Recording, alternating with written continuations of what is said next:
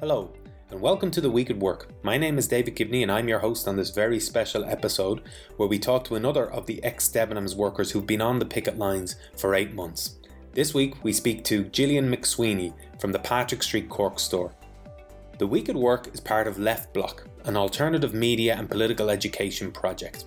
We are an activist based project, and if you would like to know more about us, you can find out more at www.patreon.com forward slash leftblock without further ado, here's Gillian McSweeney to talk about the Debenhams strike. Sure. Uh, Gillian McSweeney, and I would have had 30 years service on the 12th of April of this year.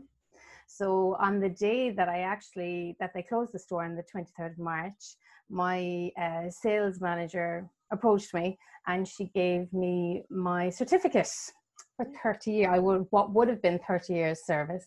They knew that obviously the shop was going to be closed then on a temporary basis um, because of the COVID pandemic. So 30 years long service wow. in Roches stores beforehand, and I just passed on with the fixtures and fittings when Roches sold us on to Debenhams at the time. So I've served both some companies. Some, some amount of loyal service um, mm-hmm.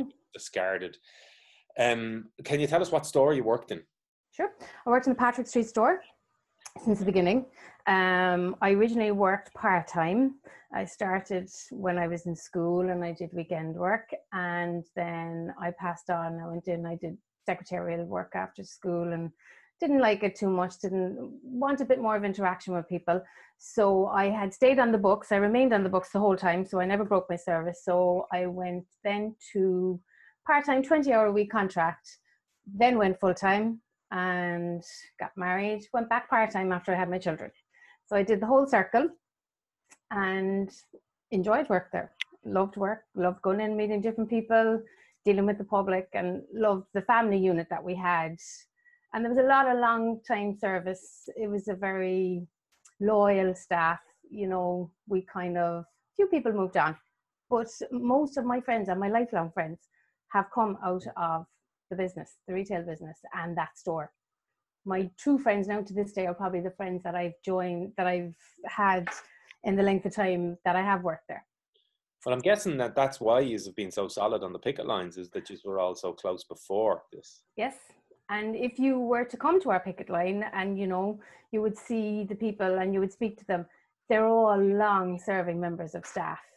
They're people 30 years. There's there's one girl on our picket line. Um, she's 43 years service. She is a, she was a sales manager, um, and she's been there all her life. And she's on the picket line with us now. We're all 24, 27. You know, there's a few girls that are there kind of um, less amount of time, maybe 10, 15 years, but they probably then would be full time workers. You know, they were the full 37 and a half hour contract. So they're the younger staff members, if you like. Kind of most of the older are nearly all part-time workers now. Right. But we were all loyal. We were there. We were turning up every day, and we loved going to work. Uh, so, um, how many workers were there in the store? Um, I think between the different now you had your concessions as well, but there's 300 that were on the books for Debenhams. Wow. But that would have included now when it finished up, you would have had a lot of staff that were less than two years, you know, part-time work. So that isn't a true reflection of probably the figures that are in the book now. They wouldn't have been entitled to any, um, you know, any payments after the job went. Yeah. So, and then you had concession staff as well, and you had lots of concession staff in and out of the store. And a lot of those concession staffs are very long serving too. Yeah. You know, the girls that were in Oasis and Warehouse, they've been working there a long, long time as well. Yeah. So it was a knock on effect for all of those and would you guys have been close to those workers from Oasis and, and the other concessions? Yeah, I would have been because I worked in the ladies' wear department. So they would have been on the floor with us. We'd have interacted. Yeah. And as I say, because they were long term, you know, they were long standing staff, you just, your relationship grows with them all the time. You know, um, and when you see, you just see people every week, you know, even if it's just good morning, how are you? And you go through marriages you go through babies you go through you know you you build a bond yeah and you do yeah well let me get into the the, the not so nice part of it how mm-hmm. how was it that you you personally heard the news that you'd lost your job Okay, my husband was in this office working. Um, we were at home because of temporary layoff and COVID. The whole house was here. I have two kids myself, um, a 17 year old and a 10 year old, and doing the breakfast, pottering about. And the next thing, my phone started buzzing, and I was like, I probably wouldn't have been too up to date in my emails. There wouldn't have been much coming through my email life then, believe me. It has changed now, but then there wouldn't have been too much. And I just got, I saw a text from a group that we have in the department, and it was pick up your emails. And I was like, so I pick up my emails. So I thought it was an, uh, another email that we got from Laura Porter, our HR um, consultant, that you know something else was happening at the time. We were going on COVID payment, and we were trying to get all that organized, and you know there was the furlough scheme, and I thought maybe something else was happening. So I just I was out here actually in the landing and I picked up the email on my phone and I came into my husband and I just went, They're gone. I said, They're gone. And he was like, Who's gone? I said, Debenhams are gone. I said, They've gone into liquid they're going into liquidation. I said, and he said, Everything. I said, Everything. I said, They are closing the doors, they're packing up the Irish. I was trying to read through Yeah. the script of it. I said, They've just closed. And he said, but you hadn't, you were informed during the week about England going into, we've been informed a week beforehand about England going into administration. And we had been told that no, the Irish, they're not, there's not a problem there. Everything is going fine. We'd been through administration previously, two or three years beforehand. And I was kind of getting used to this because I'd gone through the Roches stores, all the drama that went on there as well. And, you know, getting your little bits of information. And, and he said to me, they can't be gone. I said, they are gone. I said, my job is gone. I said, 30 years. And I said, I have an email to show for it Hmm. and a generic email. It was just a case of, here you go. This is it. So then the phone started ringing and all the girls, everybody was like, I didn't initially get very upset. I didn't start crying. I was like, eh, I was kind I think I might have been in shock. Mhm. Um, and then if one of the girls rang me, she was fierce upset. And I was saying, look, it'll be okay. And I, and then I was saying, it can't be okay because our jobs are gone Mm. in the middle of a pandemic. Mm. We're working in retail, which at the time we were listening to it on the news. Everything was going upside down and inside out. And then to be put in the position that I will have no job to go back to after the lockdown finishes. Now, we were kind of sheltered, I would imagine, from COVID because we were at home. Mm. And then we were receiving um, a COVID payment. From that point of view, the, the real shock and awe didn't come into play for a while because I kind of, I stood there and I was talking to my husband and he was saying to me, we'll be okay, we'll be grand, don't be stressing, don't. And I was like, yeah, but my, my whole way of life, like I absolutely loved getting up and going to work. I worked three days a week. I was quite lucky in the fact that I had an old retail contract. I had set days. I had an awful lot to be thankful for. But at the same time, I showed up to work every single day that I was supposed to be there. If you look at my sick record, I never, ever, ever in my whole 30 years working, besides once, did I ever sign on for any kind of social welfare benefit. And that was when I was on my second pregnancy. Hmm. I had been there and then just to literally get this email and and then there was no face there was no face to it there was no being called into a room you know it was just and then we were left. We were literally Mm. trying to ring one another asking them do they have any information? Which nobody did because we all had the same information.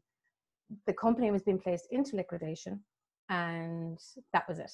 Mm. it was a cut-off point then. Um, we received a few emails from laura porter afterwards and that was you know at the time then it was kind to do with dates and different things like that but there was absolutely nothing like we had john bebbington who is a director an english director he had been running ireland for years he had been our store manager and i felt even if there was some kind of even a postal letter it might have been a little bit more personal addressed to me Hmm. there was nothing. And i had heard about big business and you know this is the way they treat people and you're only a number and you're only this and i said to myself no there has to be some bit of loyalty there for what we like we I know when Debenhams opened first in Ireland, you know, they opened on smaller stores and then they took over the Roches thing. But we got behind Debenhams, You know, it was difficult for us because we had had so many, and Roches, Roches Stores was an institution. Hmm. And it was a different kettle of fish to how you were to deal with a customer. You know, staff levels were brought down and the, the level of service that we would have been trained in to give in retail I won't say I was going out the window, but I had to change. There was a lot of different things, and um, there was just lots of different things, and we got behind it, and we did put our faith in them, mm. and we had been told we were fine, and I think that was a real kick in the gut uh, to be told one week everything is grand, and then we started reading into it, and where we got so upset and got so mad was they literally they dumped the Irish business to save the English business. Yeah. And then we were like, and then we started finding out lots of little bit of details, and then we were getting. It was kind, of, and then we all rallied around one another. I have to say, there was a few people in Cork. Um, I have to mention Valerie, Valerie Connon, amazing. Madeline Wheeler was another girl. Um, she wasn't um shop steward now or anything, but she got behind her, and then kind of it started rolling and we started getting information and just before I spoke to you, I started going back on my phone looking for my emails and stuff and we started emailing TDs and stuff I'd say straight away. Good. Once the shock uh, and I think I have to say it probably took I think it took about three weeks for the shock to kind of I was at home on a Monday evening and I just started roaring crying. My husband went, What's wrong? what's after happening now i was like i actually can't believe my job's gone uh, and in the middle of the lockdown and all we were doing was going for a walk and coming back and having dinner and and then i said what am i going to do where am i going to work afterwards? And he said look we'll worry about this afterwards. He said just make sure you're okay in your head. We will be fine. The kids are fine. And I know in a pandemic that we were watching the news every night and we were looking at people's health and we were looking at people dying. And it was horrendous and it is horrendous and we're still in that situation. But I suppose in my own mind, I'm like, I, I, I, I won't know where to go. Mm. When it, I feel I'm actually worried about uh, the end of this lockdown when retail starts for Christmas. Mm. I loved Christmas. I loved retailing Christmas. And I actually only spoke to the girls yesterday and I said to them, Are you organized for Christmas? And they were like, Yeah, you know, I'm kind of, and I'm saying, Do you miss the buzz? Do you miss going into work and all the sales and all the, you know, it's, it's, it's, it's empty. It's, it's very empty. And I do miss it, I have to say. And I miss meeting my friends. Um, I know I'm meeting them now on the strike, on the picket lines. Yeah um, you know, different situation. I am meeting them, but I do miss going into work. Yeah, in a warm, a warm environment indoors, no rain. dry. I actually said that. I said, was the weather always this bad? Was it always this bad? Did I, I just looked at the window at that before? oh my God. Oh sure. Yeah. And how, look, how how was the company performing? Do you think you're in your store? Uh, we thought very well. Um, we were being, you know, informed of figures constantly. Um, we had been up. We could see by sales. Now I know they were always in a sale, but we, on the other side of that, we always knew the markup on the clothing allowed for them to have sales. You know, I mean, obviously, now we couldn't see the bare bottom line, but we knew there had to be markup that was letting them operate like that. And um, we knew England wasn't doing too well, and from the point of view of Patrick Street, we knew we had a lot of overheads that they had inherited. They had inherited, you know, the store, the um, the leases, and how much the rent was. They had in store. They had inherited us as a staff who would probably have been on senior pay. A lot of our managers would have been long-serving managers that would have been on huge pay packets compared to what probably retail managers are on now. So they did start shifting around. They started moving a lot of our overheads to Mahon Point, um, our senior managers, a lot of them were moved, they were transferred. They had no option. They were literally told they have to go. And it was to try and bring all the overheads. But we were told we were still performing well. Mahon was in profit and we were nearly there. We were, you know, we were taking more more money in Patrick Street, but because of the overheads, we weren't breaking, you know, that profitability. But I mean, I was standing on a till bank three days a week. I knew they were taking money. They had to have been. We could see stock was being replenished. You know, there was lots going on. They were bringing in new concessions. You know, they had lined up the the shop to bring in new departments. You know, we kind of got maybe they were saying that they were just going to rent space out, but you know, their own brand stuff kept coming in. There didn't seem to be problems, and we were just going with it have you been offered any jobs since or have you been looking for jobs or is it just you're focused too much on the strike or what, what's going on um, a bit of everything. I have done my CV course and I have done interview prep and all that kind of thing. Um, I had looked at doing uh, general consensus on the picket line probably is I'm not going to go back into retail. I'm going to do something else. I'm going to take this opportunity and I'm going to do something else. Um, so I had looked at one or two different things. In a bit of a situation i still have kids here and i still have school going. Because of my work hours it had all worked around that and i didn't have to have child minding. I was moved i had moved beyond all that. So i'm kind of going back to that stage. If i'm going to do a course it's going to be a full-time course. If i'm going to go back into retail the hours are going to be very different. But besides that there's not many people taking on in this environment. There's people losing jobs rather than people taking, you know. Um, and if you're going to do courses, you're restricted with um, work experience because they can't get you into do different places. So everything, no matter where you I've gone and I've looked at in the last couple of months, um, there's a little bit of a hurdle. And maybe I'm not in the right frame of mind for that yet. I feel this is very unfinished business. Mm. Um, Debenhams, I am on the picket line. I'm 100% behind it. I just feel we felt disrespected, and there's a lot of people have left us down. Yeah. We feel very hurt by it. So I am focusing probably on the picket line at the moment, um, and I think with the COVID, you're very very limited. Some of the girls have picked up work, which is great.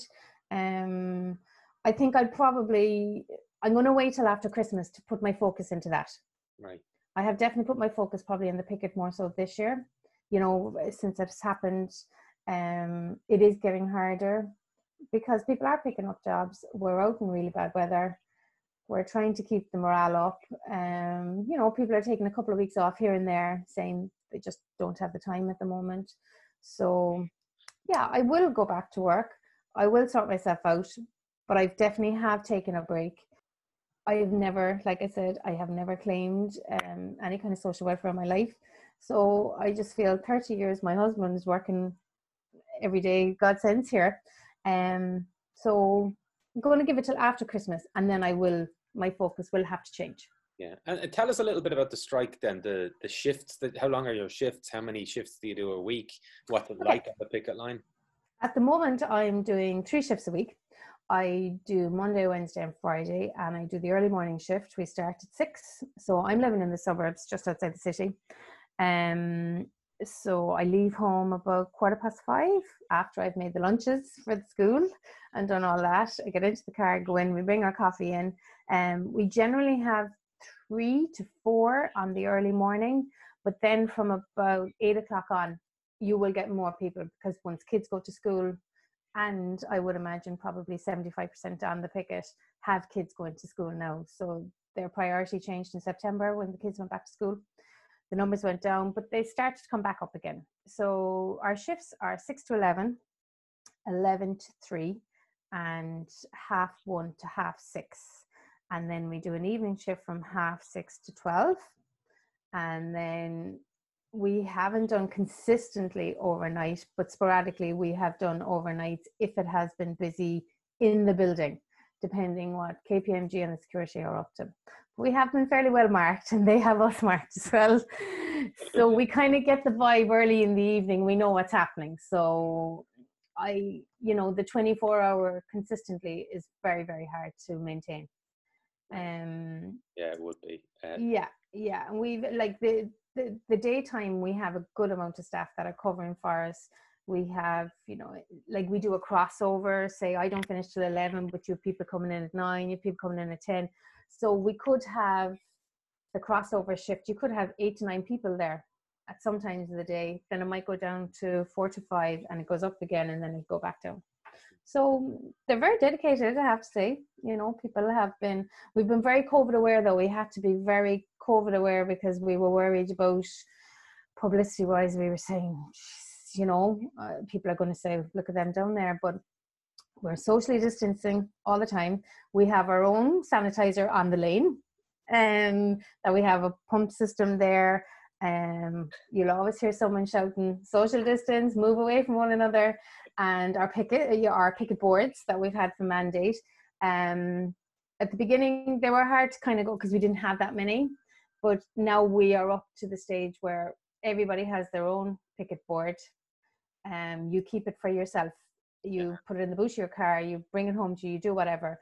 But we have other ones then that we have placed in areas around the um, the lane, and we spray them every morning. We go in six o'clock, the gloves come out, they're sprayed, disinfected, we're ready to go for the day. And we've had no COVID on our line at any time. We might have had one or two that have, you know, from home or whatever, that have had to step away for a while. But thank God, thankfully, we've been fine. Right. We're very organized. he's are. He's, and I've noticed that since the start. Like, uh, it's not just your store. There's uh, so much going on, and it's yeah. The great part of it is it's such it's so self organized. Um, you mm. are doing it yourselves, and you aren't you don't need anyone to give you this advice now. You're just doing it, so it's great. Yeah, that's another thing. We didn't have anybody to give us advice at the start. Mm. You know, um, I was there the first day that we literally ran to mandate and got the picket boards um, we had stopped um, a truck coming out of the yard, and it was a case of okay, what do we do? Where do we go? How do we manage this? We were saying, do we sit on the floor? Do we lie down? Do we what? So I would say, from our shop steward point of view, our senior shop steward, we couldn't have organised it without Valerie. Yeah. She's been amazing, and Madeline as well behind her. And um, they've been a great strength, and they've they got their information you know um they got organized they got mobilized they, they i don't know how like i know valerie would have had interaction a lot of interaction with michelle and with jane and with mary and blanche and with carl and tala um and they got their zoom to, they got their their groups together and they did and between them and we did get extra help i have to say we got help um mick barry in cork has been a great strength to us he's been there for us since the beginning. Questions we wouldn't have known how to answer. You know, he's been giving us a bit of. Now we're very independent as well. Yeah. We we're not silly. Yeah. We know this is our agenda and this is what we want. You know, um. So yeah, and like you said in Dublin, they got very mobilized there, and yeah. there was there was a strong unit in each shop, and it built from there. Um, ha- have you become more politically aware since the start of all of this? Most definitely. Now, I am living in Cork City, South Central, and my constituency, um, my local representatives are Michael McGrath, who's living in the town that I'm in, Simon Coveney, who is living in the town that I'm in, and Donnchadh Ó Laoghaire, who has his constituency office in Carrigaline as well. So we have three big players Right. And all their constituents' office, offices are literally a stone throw from me here. And then we have boss, we have uh, Hall. So they are my local representatives who, when I started emailing them, um, Michael McGrath did respond to me. Um, I won't say favorably. He, you know, it was like, oh, I'm sorry to hear about it. I can, we'll see, can we do anything? But never came back with any kind of information to us. Simon Coveney never returned an email, not once. I got one back from his secretary. I could give you the date of it, and it was telling me that um, she was made aware of the situation. She had passed on the information to him, and they would then be passing it on to the department, the relevant department. So that was it. And I kept emailing him, and I have a record of them, and I will be waiting for him to come and knock on my door. Um, Donna O'Leary has been good to us. He has been very good. And Micheál, I wouldn't email him now. I leave that kind of up to Val and Madeline. But I was one of the girls that went to meet him um, in his offices when we did get a meeting earlier in the year. So again, you know, very nice, softly, softly, but did nothing. Yeah. Um, Mick Barry has been a strength, an absolute strength. Um, I wouldn't have been aware of. Maybe I was plodding along, and I probably was. was plodding along in life. I thought Fianna Fáil was doing what they were supposed to do for me. I had inherited it from my parents. That was probably the way I voted, even though I was up outside the conference centre when um, when he was being sworn in that day. And I tell you, I wasn't shouting for him, even though I had voted for him. I was standing next to Ruth Coppinger and I was standing there with Michael O'Brien and all of these people. And they were saying, Oh my God. And I was saying, I said to Valerie and Madeline, please don't tell them we actually voted for him. please don't tell. you know, it has changed my outlook on things completely. Mm. And I will now be looking for the independent, the person that will do the work for you on the grassroots. Mm. You know, I did say Michael McGrath was particularly good in the locality here until he got to where he is now. Mm. And then it's just like a stone wall. Yeah. It's, you know, nicely, nicely, oh, we'll see what we can do. I was on a Zoom call with him in, I think, probably May.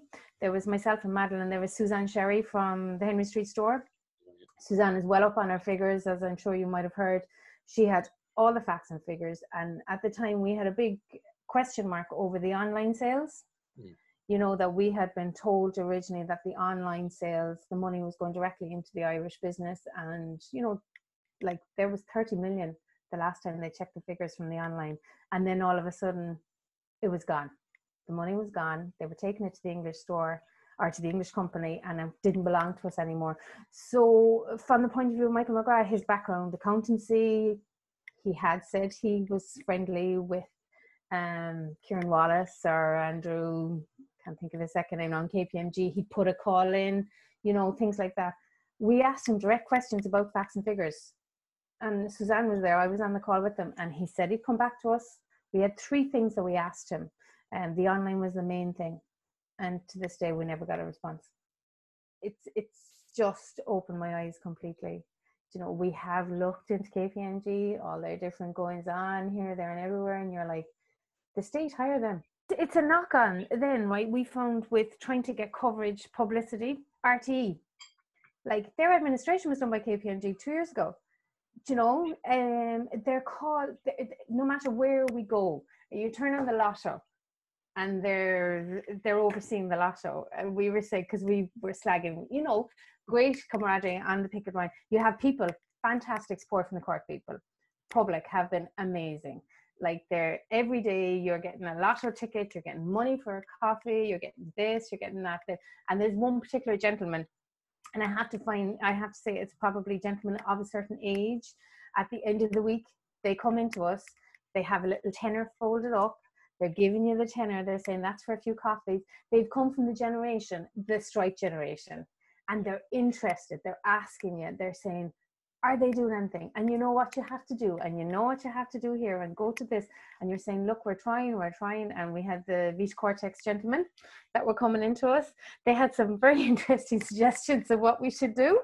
We were like, we're predominantly women here now. We kind of we can't put ourselves into that kind of situation. You know, we yeah. kind of have to go home and make the dinner. You know, and they're like, I said, your wife was probably at home making the dinner while you were locked in in Vita Cortex, and there was no problem.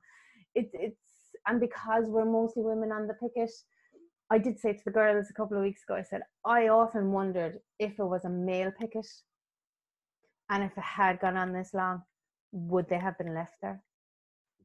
I think because it probably would have been a more aggressive picket. I'm not saying, you know, they'd have overstepped the mark or whatever, but they would have had the strength. We kind of felt some days, even the security that would have been going in and out of the building, they would have been quite intimidating to some people. Mm-hmm. You know, the quieter girls, you know. So like when we when we're manning the building, we have a lane that we cover. That's where the trucks coming in and out.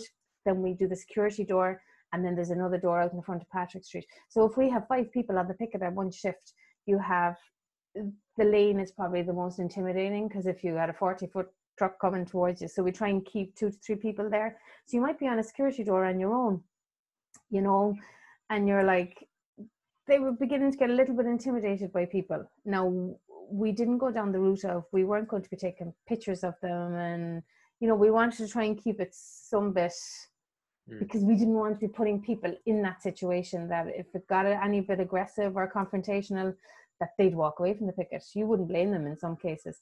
But i often wondered and i don't you know coming from a woman if it had been a male picket would this have been sorted? Yeah. We'll no, never I, know obviously but yeah. but my whole view on everything has changed you know um and like that now uh, we are now watching Oireachtas live channel 517 i tell you. It had never been on in my house. But i mean out of a bad thing came a good thing as well that it brought me made me more aware of things. Yeah. You know and for my kids coming up behind me that's just in the fact of you know the Duffy Cahill bill we're saying okay if we get nothing financially out of this which we don't know. We're hoping and we're praying two plus two for christmas and the whole lot. But if we get the legislation you know if we get that passed get it implemented okay it's going to stand to my children. Yeah. You know if they work in the private sector you know um it, it, it's something that will always be there. Yeah. And it needs to be there. Like the workers like i would have seen strikes before and i would have been interested in them but now i would have a completely different view on a strike. Yeah. i would be like and my whole household has and my whole family you know um it's like even my mom would ring me every day and i suppose maybe it's ignorance and she's like did you get sorted yet? And i said no it's not going to happen that fast you know but and that they fast. have 224 yeah, days that i know. And my dad my own dad would have come from a Ford's background and they would have had striking yeah. you know i mean they would have and i said to him and he he said to me from the outset i don't know jill I don't think you'll get anything. But I said, look, Dad, and I did speak to him a couple of weeks ago. I said, even if I get nothing financially out of this at this stage, I will get uh, my own self-respect back. Mm. That we stood up, we didn't lie down, we didn't take it from a huge faceless company. And there's two faceless companies in this now. There is Debenhams first, and then there's KPMG. Mm. And we always felt, which is the bigger enemy? Mm. You know. And and then the government. And then the government. Well, try and wrap this up because I know you've okay. got stuff to do. Um, so you mentioned about the public support. I, I was going to ask what kind of support you've got. Um, Amazing. What What do you think needs to happen to resolve the dispute now? Two plus two. Um, I'm well. There has to be some kind of concession from KPMG. There has to be something. I know they're saying the only place the money is going to come from is the government. I do understand. The, I'm not silly. Like I do understand the way they're talking that they can't set a precedent on this because it's going to open up for liquidations that have previously been there and future they need to implement the Duffy Cahill. I think a legacy that would be a great legacy for us. Mm. You know, it would be something worthwhile. Obviously, financially, this is why we're here. We wouldn't have been out here otherwise. You know, and um, where that will come from, I don't know. I think, like we've had a constant battle with the environment we're in with COVID. There's something there every week knocking us off. You know, the headlines there was like there's COVID and there's this and then there was Golfgate and then there was Leo the Leak and there was there no matter where we turn, there's a story bigger than us. Yeah. And this should be a huge story. Mm. Yeah. It should be. I mean, if it was in a normal environment, in an everyday world, it probably would have been sorted with. We're fighting as well for the stock. They've underestimated the stock we know for a fact there's 14 million euros worth of stock in cosmetics alone. Whoa. Now, they will sell it and they'll sell it on at probably cost price. So that's where they're getting their bottom line price from. Like there is scope there. That's just cosmetics. And that's what they're trying to get out of the buildings because they're trying to take that. And what we reckon is they'll sell it back to the English company and they'll just sell it on at their, you know, with their margins again. So like it's it's a vicious circle we don't know who we're fighting, but there is money in there. There's stock in there, and it should be sorted. Like if they sold the stock at a decent markup, there would be money there.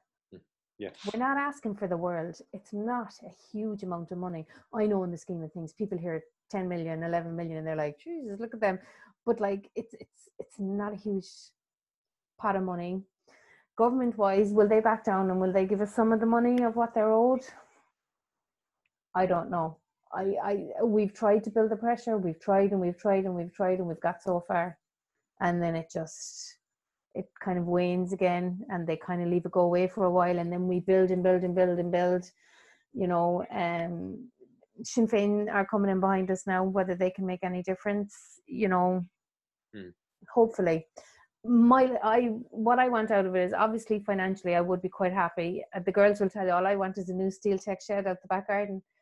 So I said I can get up every morning and open my blinds and go, fucking KPMG, I got that out of you, you know. um, and the, the Duffy Cahill needs to be implemented. Yeah. It, it for all workers.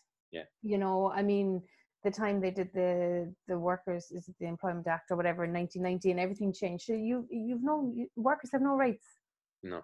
And it's a very strange world now, and it's a very individual world. No one, and I know I said it to the girls, we can't complain. The girls in Marks are passing us every morning. The girls in Brown Thomas are passing us. We've a few of pennies come down to us.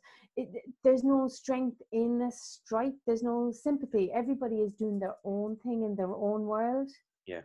Do you know, Marks approached us the morning and they started getting very chatty the morning. Do you remember there was an announcement there was so many staff going to be let go in Marks? Yes, yes. All of a sudden they were awake and they were like, eh, they wanted to know more about things. Yeah. We live in our own worlds. I suppose that's everybody. We're very sheltered. It needs to be Mhm. For workers and especially low paid workers, retail workers. It's there needs to be strength there. Um, right. Okay. I'll ask you one last question. Mhm. Uh, well, I have two questions, but I'll put them in one. So, have you any stories from the picket line? Any anecdotes? Um, anything strange happens that you have enjoyed and laughed at, or you know? We laugh all the time. Yeah, we but in the rain last week. We were we put up our videos of us all singing in the rain. Jesus. Um the, time of the when when they went in to occupy the building, I was here. I got up. We were all organizing and mobilizing, and we had the girls come from Chile, and we had whatever. We were living on our nerves because uh, we like where we have all come from. Very law-abiding people. We've dotted the i's, crossed the t's. We've voted. We've paid our taxes. This was like I was. I told my husband the night before. Now I couldn't commit to going in myself because I had kids and I was in a different situation. I just said I will be there for you outside 100%. I'll do what I can do. But the crack, the morning. I don't know. Can you actually tell this? Whether we should. It was so funny. It had been all orchestrated, and I got up at four o'clock. I drove to Crosshaven. I collected one girl. I drove to Ballygarvan. I collected Valerie. The girls were there from Tralee. Someone else met them, and we all met at the lane. And there was a big drama. And we had our ladder. We knew where we were going in. We were all set. We were going down, and they went down, and they put the ladder up, and the ladder was too short.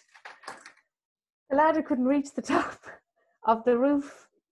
And I was like, and we were like, there was two big 40 footers inside in the loading bay. There was a man from Marks and there was a man from SuperValu, and they were just standing there with their jaws on the floor. And would you believe someone looked down and on the ground there was a ladder there that had been there all the time. Would you know where the ladder came from? It's like a gift from God. They picked the ladder up, they put it up to the building, they climbed up onto the roof, went in the window, and off they went. I was like, where who put that ladder there? It was just a ladder that was lying covered in moss and grass and everything. We laughed so much about that ladder. It was it was it was meant to be. They wouldn't have got in there if they had the, the ladder that we brought was too short. and the man from Marks was like this. And the man from SuperValu went, I've gone home to my wife and I fucking told her, You're mental. And fair fox ye, I hope you get what you're looking for. We were all like, Yay! We all... I got back into the car, I drove home and I brought my kids to school. And I was waiting for the radio. I got home. I got back to Carrigaline for about seven o'clock, and we couldn't eat. We couldn't drink because we were waiting on the guards to come and see what was happening. But again, Valerie was very controlled and organised, and she had the whole situation sorted, so it was grand. But that ladder, we still talk about that ladder to this day. The stairway to heaven. good, very good, very good. Oh, brilliant! Um, no, that, that's class. Uh, and the last thing I was going to ask you is, Yeah. what has the whole debacle taught you, if anything? Um, I don't know. It's uh, kind of interesting. I w- I won't lie down anymore. I won't take the norm. I'll question more. You know, um, it made me angry at the beginning. It made me very angry, and I wouldn't be that type of person. And I'm uh, the girls will tell you, I'm like, if something is going on, and Valerie could, she might get a little bit stressed, and I'm the person that'll go, lads, forget about it now. Look, walk on. Uh, There's no point in us arguing here on the picket. This is all voluntary. No one has to be here. We don't need anybody walking away. Do You know, when things, got- that's my role. I've kind of been the person level-headed and said, you know, everybody calm down. It'll get sorted. Um, I would question things a lot more politically. I question everything in that s- realm again. I won't be. I'm a person now that has Ruth Coppinger and Paul Murphy, and I've got all these people, these independents, and I love watching them question um, everybody in the Dáil. It's it's made more life. It's made life interesting, probably. I miss my job. I do, and I miss my friends, and I am very afraid of what's going to happen when the picket ends. I think you know psychologically, a lot of people will find it hard because we have people on the picket, and it's keeping them going coming in.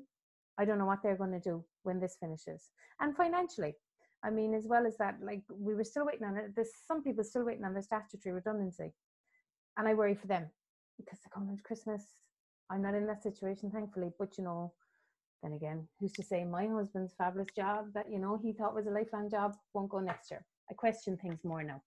Yeah, you need to prepare a little bit more. Yeah. And I mean, when in this world did we ever think we would have a global pandemic and we would be locked in our houses? Yeah. Yeah. No, It's a strange, it's a strange world now at the moment. yeah. I think, but you can see that everywhere. You can see that with Trump in America, and you can see that with Boris in England, um, and even politically wise, you know, I've I've had huge interest in the American elections this year that I mightn't have had before, and I've questioned it more. And you're saying, okay, Trump is off his head, but is Biden going to be any better for them Uh, from that point of view? yeah, yeah. You know, whereas before I would have went, oh yeah, whatever, who got in, and you know, Yeah. you question things more, I suppose. That was Gillian McSweeney from the Patrick Street Debenhams store, who was made redundant eight months ago and has been on strike ever since, fighting for a fair redundancy package. This has been The Week at Work. I've been your host, David Gibney. The Week at Work is part of Left Block, an alternative media and political education project. If you want to know more about it, please go to www.patreon.com forward slash left block. If you want to support us, you can do so at that same link. Thank you for listening. Please subscribe, share, and tell your friends about our project, and we'll see you soon.